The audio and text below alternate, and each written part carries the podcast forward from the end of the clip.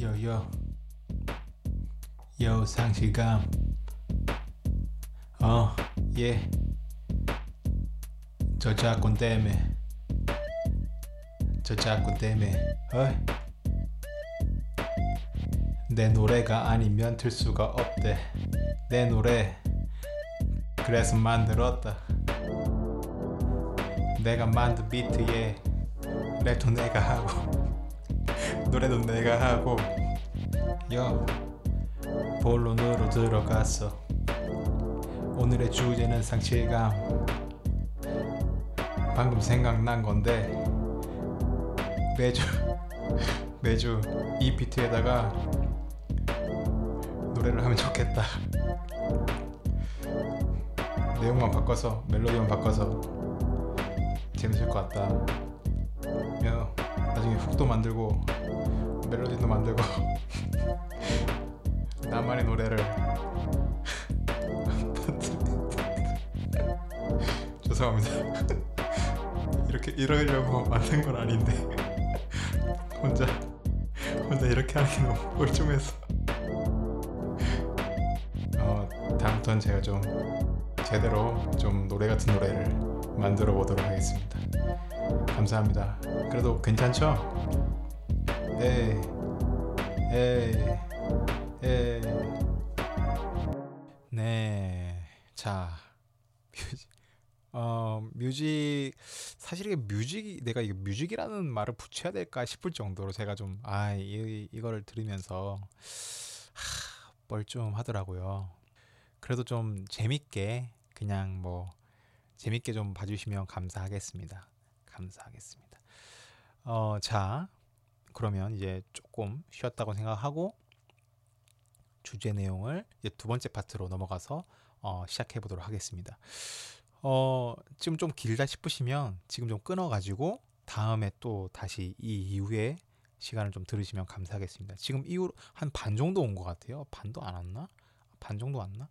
그런 것 같고, 네, 아무튼 지금부터 또 파트 2를 시작하도록 하겠습니다. 어, 상실감에 대해서 우리가 조금 이런저런 얘기를 했었죠. 이 상실감에 대해서 그러면 어떻게 치유를 할 수 있을까?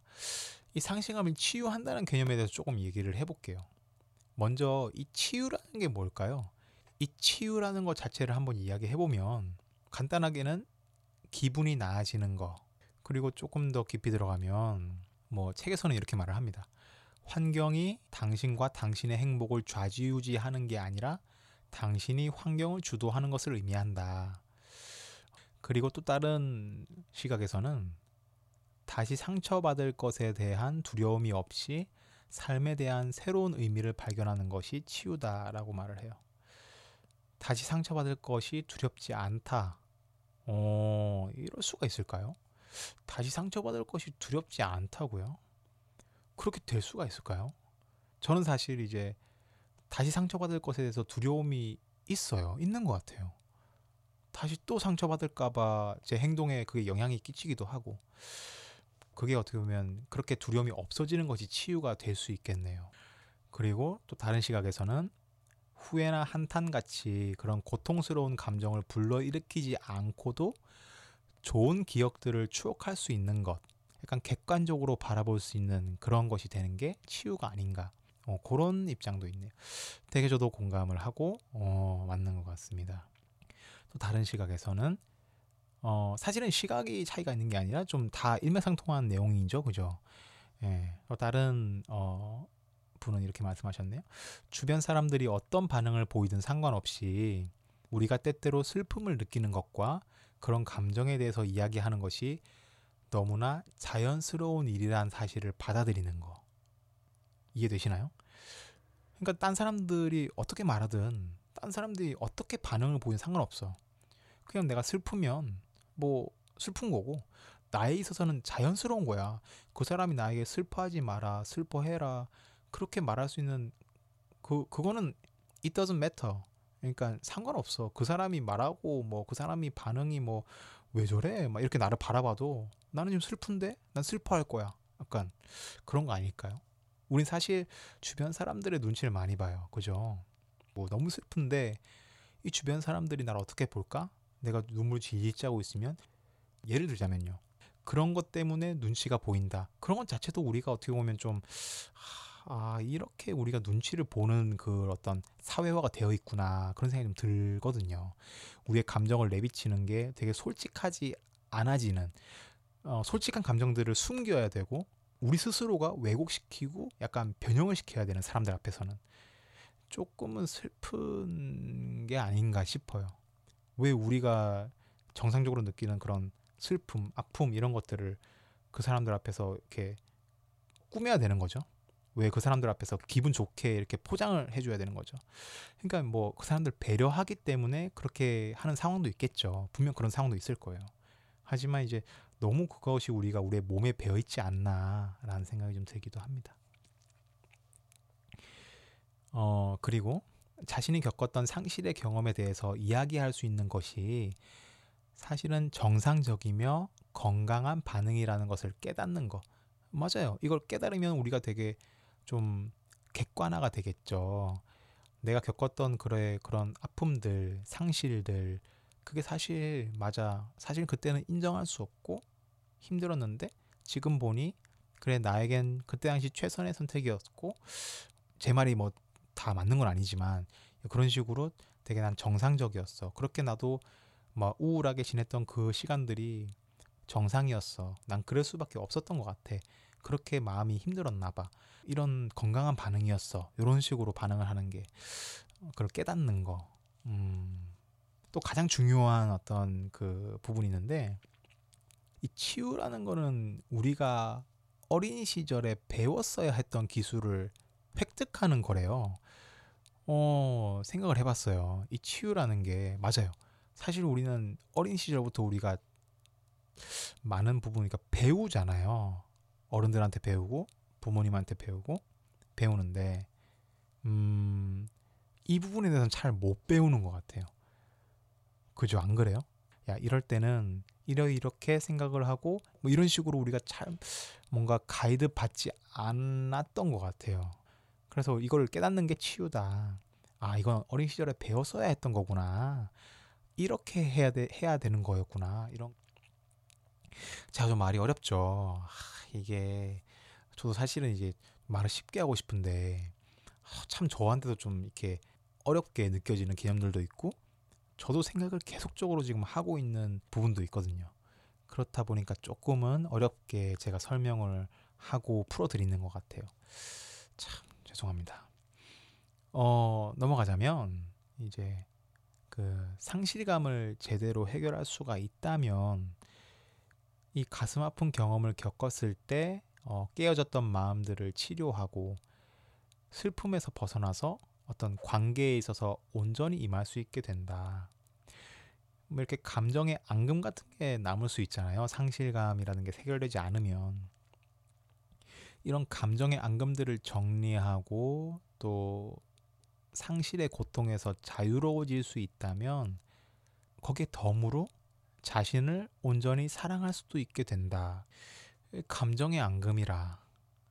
어, 나중에 잠깐 제가 후에 이 감정의 앙금을 정리하는 거에 대해서 잠깐 얘기를 할 거예요. 치유에 대해서 얘기를 하고 있습니다, 우리가. 자, 그러면 좀 아까 치유라는 거에 대해서 개념을 좀 얘기했다면 진짜 상실감을 어떻게 그러면 진짜 치유합니까? 치유가 가능한가? 뭐 이런 거 좀 얘기를 해볼게요. 상실감에 빠진 사람 스스로 좀 사소하지만 올바른 결정들을 하게 될 때 상실감에서 벗어날 수 있다고 합니다. 스스로가 사소하지만 올바른 결정들을 하게 될 때. 자, 그러면 이 올바른 결정들을 하게 된다는 거는 뭐 어떻게 해야 되는 걸까요? 이 대부분의 사람들은 정확한 판단에 필요한 정보가 부족하다고 해요. 아니야, 나 좀 정확한 판단을 하는데 정보 많아. 이렇게 할 수 있지만 사실 인생이 한 번뿐인 인생인데 우리가 뭐 알면 얼마나 알까요? 가끔 그런 생각해요, 저도. 내가 이렇게 정보가 많다고 내가 아는 게 많다고 생각되지만 가끔 보면 너무 몰라. 정말 내가 모르는구나라는 생각 많이 하거든요. 그런 정보 같은 것들 어, 필요하다는 생각 들어요. 정확한 판단을 위한 정보가 필요하다. 그리고 그 정보를 바탕으로 정확한 판단을 할 수 있는 올바른 결정들을 할 수 있는 좀 용기나 뭐 열린 마음이라든지 의지라든지 이런 게 좀 필요하지 않나 싶어요. 어, 아까는 또 스스로 좀 이렇게 결정을 내리고 하면 좋다라고 말을 했지만 스스로 하긴 좀 많이 벅찰 것 같아요. 그래서 저는 이런 정보를 좀 제공해주고 옆에서 도와주는 가이드 역할을 할 수 있는 그런 분들이 어떤 사회적인 서비스들이 많이 필요하다고 생각이 듭니다. 자, 이제 넘어가서 어, 제가 이 상실감 치유에 정말 더 디테일한 상실감 치유에 대해서는 어, 2부에서 그러니까 지금 1부고 2부에서 더 디테일하게 이야기를 해야 될 것 같아요. 왜냐하면 좀 내용도 좀 있고 하니까 사실 이런 부분은 참 다루기 어려운 부분이라 제가 참 계속 그렇게 준비를 하면서도 어, 고민을 하고 어, 제가 스스로가 한번 되새겨 보고 이렇게 하는 부분이라 오늘은 약간 어, 개요 같은 그런 느낌도 좀 많죠. 그런 느낌이 좀 있는데 다음 2부 때는 조금 더 들어가서 어, 여러 가지들 많이 좀 다뤄보는 시간 가졌으면 좋겠습니다. 자, 다음으로 넘어가서 상실감을 정리하고 매듭 짓는 이 감정을 매듭 짓고 우리가 나가야 되잖아요. 그럼 필요성이 왜 그렇게 필요할까? 그냥 아까 말했던 것처럼 우리가 그냥 내 감정에 솔직하게 그냥 반응하면 되는 것이 아닌가. 자, 이혼으로 인한 상실감을 제대로 정리를 못했다고 한번 가정을 해봐요. 예를 드는 겁니다. 그거에 대한 상실감이 컸어요. 근데 이 상실감을 제대로 정리를 한다거나 매듭을 짓지 않은 상태로 이제 그냥 어, 살아나간다고 치죠. 어, 그러면 이 이후에도 맺게 될 어떤 많은 관계들 속에서 이 정리되지 않은 이 상실감이 이 감정이 계속 어떤 어 방해를 할 수 있어요. 그리고 그리고 이렇게 같은 실수를 반복하기 쉽다는 거죠. 이런 부분도 있어요. 제가 이미 상실감이 너무 커서 힘들었어요. 고통스러웠어요.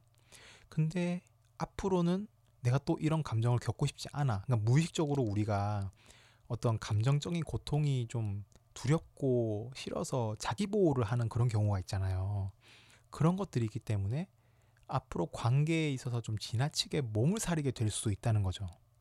사실 우리가 어떤 어떤 관계에 있어서 많이 데이거나 뭐 그랬을 때 데인다고 많이 표현을 하죠. 굉장히 힘들고 아픈 관계 속에서 나왔을 때 다시금 그런 관계를 들어가지 않기 위해서 나중에 스스로를 보호하고 경계하고 그런 이제 자기의 모습을 좀 발견할 때가 있지 않는가요? 저는 되게 되게 많은 것 같아요. 정말로 감정적인 고통이 너무 두려워서 관계에 있어서 지나치게 나를 보호하고 좀 살리는 그런 게 좀 있지 않나라는 생각이 듭니다. 신중한 태도라고 얘기할 수 있죠. 근데 이게 좀 지나치거나 조금 너무 강하면 이 마음을 열고 이제 사람을 믿어야 되는데 사람을 믿으려면은 사람이랑 관계를 하려면은 이제 그 사람 책임 50, 나 50 이렇게 관계에 있어서 서로의 이렇게 책임이 있잖아요. 이 관계를 유지하는 거에 대해서. 근데 그거에 대해서 내가 솔직히 마음을 열지 않는 거야. 이 사람에게 뭔가 신뢰를 주지 않아. 별로 믿지 않아 이 사람을. 계속 경계하는 거죠. 그러면은 이 사람과 관계할 수 있는 어떤 능력 자체에 악영향을 주는 게 아닌가. 그래서 인간관계에 있어서 굉장히 좀 좌절을 많이 겪을 수도 있지 않나라고 책에서는 말을 하고 있는데 사실 우리가 너무 데이면 너무 아팠던 관계가 있었으면 그 다음 관계가 있었을 때 뭐 이게 연인이 될 수도 있겠고 아니면 친구가 될 수도 있겠고 뭐든 될 수도 있을 거예요. 근데 뭐, 뭐, 아, 그 뭐지? 무슨 속담이었지? 자라보고 놀란 가슴? 소뚜껑 보고 놀란다였나? 그거랑 약간 비슷한가요? 아닌가? 좀 아닌가? 아무튼 뭔가 내가 너무 되어가지고 그 다음에는 이제 더 이렇게 하고 싶지 않은 거야. 더 감정적으로 소모하고 싶지 않은 거야. 그렇다 보니까 이제 아예 관계 자체를 안 하려고 하거나 되게 좀 멀찌감치해서 약간 수동적인 관계를 한다거나 그럴 수도 있죠. 이것 때문에 관계에서 많이 어려움이 오지도 않나라는 생각 듭니다.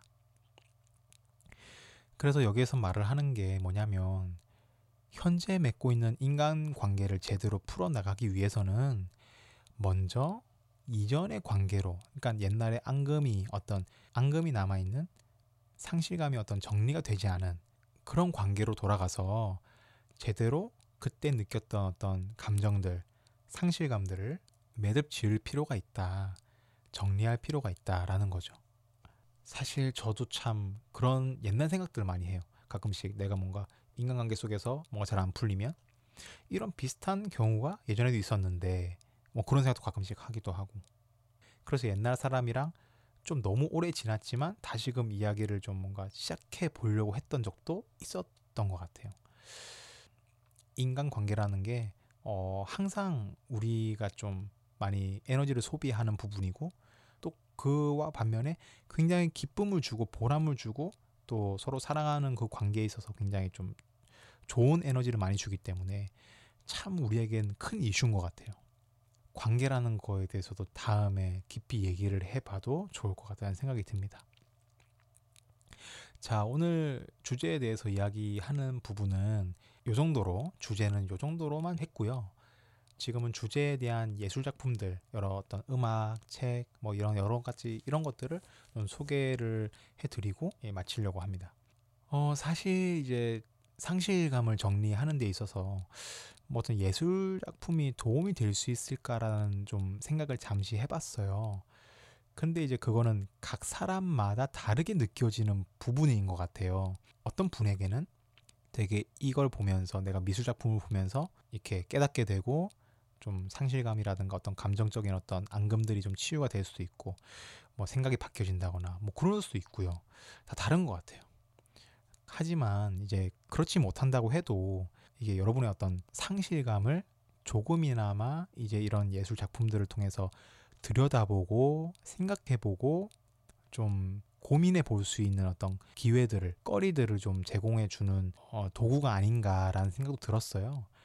좀 말이 어렵게 했는데 그래서 여러분께 좀 이런 것들을 어, 소개를 해 드리려고 합니다. 첫 번째는 제가 애니메이션을 다시 들고 왔습니다. 저번에는 뭐였죠? 월이를 제가 소개했었죠. 참 좋은 영화예요. 지금 지금 생각해도 정말 월이. 그 우주 나, 날아가는 그 보셨어요 혹시? 제가 방송한 이후에 혹시 보신 분들이 계신지 모르겠는데 그 우주로 날아가는 그씬 돌고 막 우주가 너무 아름답게 나와가지고 아 잠깐 어, 딴 길로 어, 샜었는데요. 자 다시 돌아와서 애니메이션 제목은 그날 본 꽃의 이름을 우리는 아직 모른다라는 어, 애니메이션이에요. 저는 이걸 봤거든요. 다 봤는데 정말 예전 건 줄 알았는데 그렇게 예전 것도 아니네요. 2011년도에 방영이 됐대요. 총 11화고 완결이 됐고 2013년도에 이제 8월 달 8월 31일 날에 극장판이 개봉했다고 하네요. 우리나라에서도 이거 극장판이 나왔었어요. 그래서 공식적으로 어 이렇게 줄여 쓰는 말은 아노하나라는 이게 일본 애니메이션입니다. 그래서 그때 당시 저는 이제 극장판은 안 보고 TV판으로 해가지고 이제 다 그 봤었는데 줄거리를 잠깐 말씀을 해드릴게요. 여기 보면 주인공이 몇 명 나오는데 다 소꿉 친구들이 나와요. 자, 어린 시절에 사이 좋았던 소꿉친구 여섯 명이 있어요. 뭐 여자애도 있고 남자애도 있고 그 중에 한 명이 이름이 혼마 메이코라고 해서 멘마 그러니까 약간 애칭인가 봐요. 애칭인지 뭔지 모르겠지만 멘마라고 부르는 애가 있는데 여자애예요. 얘가 이제 어린 시절 죽게 돼요. 그걸 계기로 이 여섯 명이 이제 좀 사이가 약간 소원해져요. 그러니까 다섯 명이 되는 거죠. 다섯 명이 되게 좀 사이가 소원해져요. 근데 고등학생이 된 시점에 그러니까 주인공이 이제 한 사람이 진타라는 이 진타라는 애가 고등학생이 됐는데 얘는 이제 딴 데 어디 안 가고 학교도 안 가고 집에서만 있어요. 그 제가 봤을 때는 이 멘마의 죽음의 영향인 것 같아요. 고등학생이 됐는데 멘마라는 여자애가 죽은 애가 유령이 돼서 나타나요. 그 다음부터 어떤 스토리들이 많이 이렇게 진행되고 이 멘마가 뭔가 원하는 게 있었고 멘마를 위해서 우리가 뭔가 이렇게 어, 해주자 뭐 이러면서 서로의 갈등들을 풀어나가는 그런 드라마물이에요. 이거는 되게 보시면 여러분 한번 보시면 아시겠지만 이 한 명의 친구의 죽음으로 인해서 이 다섯 명이 되게 다른 어떤 양상으로서 상실감을 크게 느낍니다. 그리고 반응들이 되게 각각 달라요. 어떤 애는 그걸 숨겨요. 그런 어떤 슬픔이라든가 그런 감정들을 숨기고 어떤 애는 되게 화를 내고 어떤 애는 되게 죄책감에 다들 어떤 죄책감을 가져요. 그래서 좀 현실적인 부분도 많아요. 그 개들에게는 그 상실감이 고등학생이 돼도 계속 남아 있습니다. 계속 이게 해결되지 않은 상태로 그들의 인생에서 계속 남아 있어요. 그러니까 서로가 이렇게 이야기를 하지 않아요, 먼저. 이런 일이 있었다라는 거에 대해서. 옛날 일은 약간 금기시 되는. 이거는 제가 뭐라 이렇게 뭐 설명을 한다기보다도 한번 TV판이든지 극장판이든지 한번 좀 볼 수 있는 채널들이 있으면 찾으셔가지고 한번 보시면 좋을 것 같아요. 어, 이게 되게 호평을 많이 들었던 애니메이션이에요. 그리고 여기에서 쓰였던 OST가 있어요. Secret Base라는 OST인데 제가 듣기에는 굉장히 좋더라고요. 거기에다가 너무 이 영상이라든지 이 애니메이션 어떤 분위기라든지 그게 너무 잘 맞아.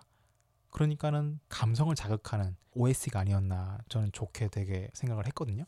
그래서 명곡이라고 많이 말을 합니다. 그 노래가 되게 좋아요. 아마 노래만 들으시는 분도 계실 거예요. 이거를 애니메이션은 잘 모르지만 어, 시크릿 베이스 음, 추천합니다. 이 노래도 같이 추천을 하게 됐네요. 자, 두 번째 책입니다. 제가 오늘 좀 전체적으로 가이드로 삼았던 책이 슬픔이 내게 말을 거네라는 책입니다. 저도 마음이 많이 좀 힘들고 그랬을 때 이 책을 발견하게 됐는데요. 어떤 책이지 하고 읽다 보니까 아 이런 책이구나라고 알게 된 거고요. 이게 이제 지금은 절판이 됐어요. 좀 왜인지 모르겠는데 다른 식으로 이제 책을 다시 내려고 하시는 건지 모르겠는데 지금은 절판이 돼서 저도 이제 중고로 해서 구매를 하게 됐고 이거는 이제 어, 존이라는 사람 그리고 러셀이라는 두 사람이 지었어요 같이 공동으로 근데 이 두 분 다 아까 말씀드린 것처럼 상실의 경험을 가지고 있어요. 이 저자분들이. 이분들도 너무 힘들었는데 자신들이랑 똑같이 고통받는 사람들이 너무 많은 거예요. 그래서 건너 건너 사람들을 이렇게 조언 같은 것도 해주고 같이 뭔가 이렇게 하다 보니까 아 이거 너무 필요하다 이런 상실감 때문에 고통받는 사람들이 너무 많으니까 이게 뭔가 이거에 대해서 우리가 저 치유 같은 것들을 위해서 한번 연구해 보자 이래가지고 연구소를 세워요. 그래서 고통을 매듭 지을 수 있도록 뭔가 도와주고 옆에서 이렇게 가이드 같은 걸 해주는 그런 이제 내용입니다. 어, 실제로 여기 이 치료 연구소가 나라마다 이렇게 뭐 branch 같이 이렇게 뭐가 있는가 봐요. 그래서 프로그램을 이렇게 진행할 수 있도록 했는데 한국에는 없는 것 같고 이런 비슷한 식으로 해서 상실감을 좀 돕는 어떤 치유 프로그램 같은 것들이 있는 것 같아요. 책이 옛날 거다 보니까 너무 옛날이진 않지만 거기 나온 어떤 자료들이 최신 거랑 얼마나 매치되는지 모르겠어서 제가 선뜻 말씀을 못 드리겠고요. 혹시나 필요하신 그 분이 계시면 뭐 저한테 뭐 말씀을 해주시던지 아니면 제가 또 다음에 또 이런 곳은 되게 좋은 것 같다 이러면은 제가 말씀을 드릴 수도 있고요. 일단 넘어가서 오늘은 이제 제가 세 개의 그런 작품들을 이제 어, 소개를 해드리는데 이 세 번째는 작품이라기보다도 이제 사람이에요. 화가요, 화가. 화가 프리다 칼로라는 화가입니다. 여자 화가고요.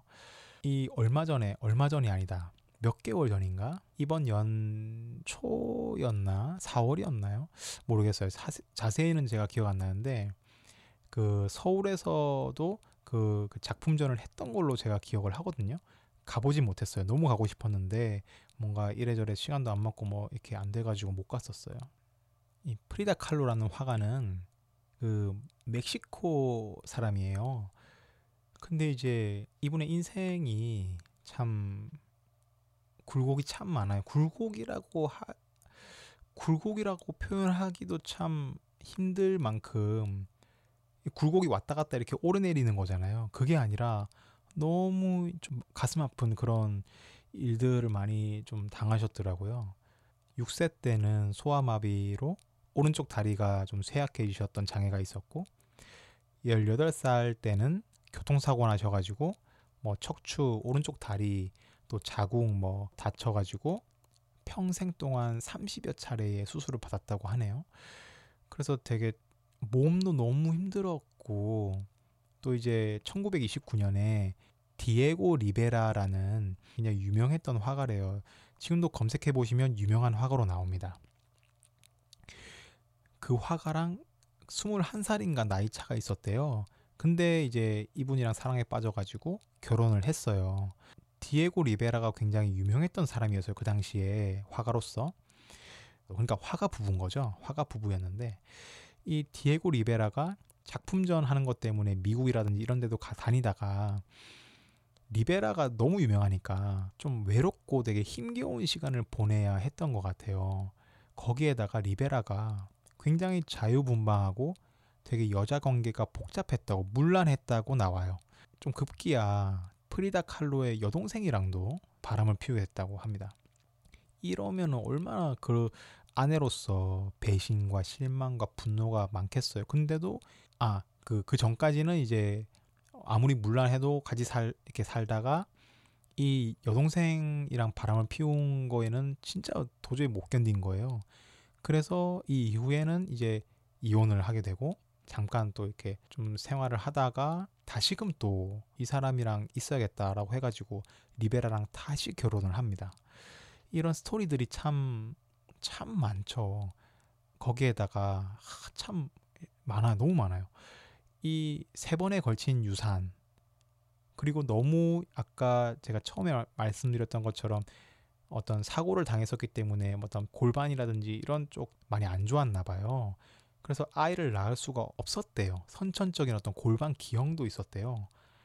아, 그래서 얼마나 그 크겠어요. 엄마가 될 수 없다는 그것도 되게 자신의 어떤 그게 컸고 그리고 회젖병 회젖병으로 발가락을 절단하는 수술도 받았대요. 나중에는 그리고 골수를 이식하는 수술을 하던 중에 세균에 감염이 돼가지고 또 여러 차례 재수술을 하게 되고 돌아가실 때는 폐렴이 재발해서 어, 사망을 하셨다고 합니다. 아무튼 이게 참 쭉 한번 읽어보니까 너무 슬프지 않나요? 어떻게 이 한 여자의 삶이 이렇게 뭔가 아픔과 고통이 많았을까라는 생각이 들면서 참 마음이 많이 아팠어요. 저는 이분을 알게 됐을 때. 하지만 여러분, 제가 이분을 소개해 드리는 이유는 이분들 작품을 한번 보시면 이분이 이렇게 힘들고 아팠던 시간을 어떻게 견딜 수 있었는지를 알게 되실 거예요. 이분이 작품을 보면 되게 적나라하고 되게 직접적이에요. 그러니까 딱 보면 이 사람이 정말 힘들었나 보다. 이 사람이 정말 아팠나 보다. 정말 고통스러웠나 보다라는 게 느껴질 정도로 작품에서 비명 같은 게 느껴지고 아픔이 느껴지고 슬픔이 느껴지고 눈물이 느껴져요. 제가 이분의 어떤 스토리를 모르고 그림을 맨 처음에 봤는데도 너무 고통스럽거든요, 제 마음이. 근데 이런 걸 알고 보니까 아, 더 막 애리는 거예요. 이분은 예술적인 어떤 승화를 하셨던 분 같아요. 예술을 통해서 이 감정을 이겨내야겠다 작정을 하고 뭔가 작품을 만들었다기보다도 그게 그림이 유일한 어떤 탈출구가 아니었을까라는 생각이 듭니다. 참 이분의 영화도 있습니다. 2002년도에 나온 프리다라는 영화가 있는데 저도 아직 못 본 영화고요. 저도 한번 봐야 되는데 참 맨 처음에 좀 보다가 말았어요. 아무튼 한번 이 화가의 프리다 칼로의 작품들을 한번 검색해 보시면 여러 가지 사연과 함께 어, 나오는데 아픔들이 아마 느껴지실 것 같아요. 자, 제가 준비한 모든 순서는 여기까지입니다. 지금 어, 1시간이 넘게 제가 녹음을 한 것 같아요. 어, 이 상실감이라는 주제가 제가 이야기를 하면서도 정말 부담이 되는 주제거든요. 되게 무겁고 또 아픈 주제이기도 해요. 그래서 준비를 하고 이야기를 하면서도 참 음, 마음이 그런데 상실감 때문에 힘들어 하시는 분들이 계시다면 어, 좀 조금이나마 도움이 될 수 있는 어떤 다양한 컨텐츠들이라든지 방송 아니면은 뭐 지원이라든지 이런 게 좀 많아졌으면 좋겠다는 생각이 듭니다. 아무튼 저는 여기까지고요. 어, 다음 시간에 상실감 2부에서 조금 더 디테일한 주제들을 좀 다룰 거니까요. 그때 또 뵙도록 하겠습니다. 추운데 감기 조심하시고요. 그러면 어, 다음 방송을 통해서 뵙겠습니다. 안녕히 계세요.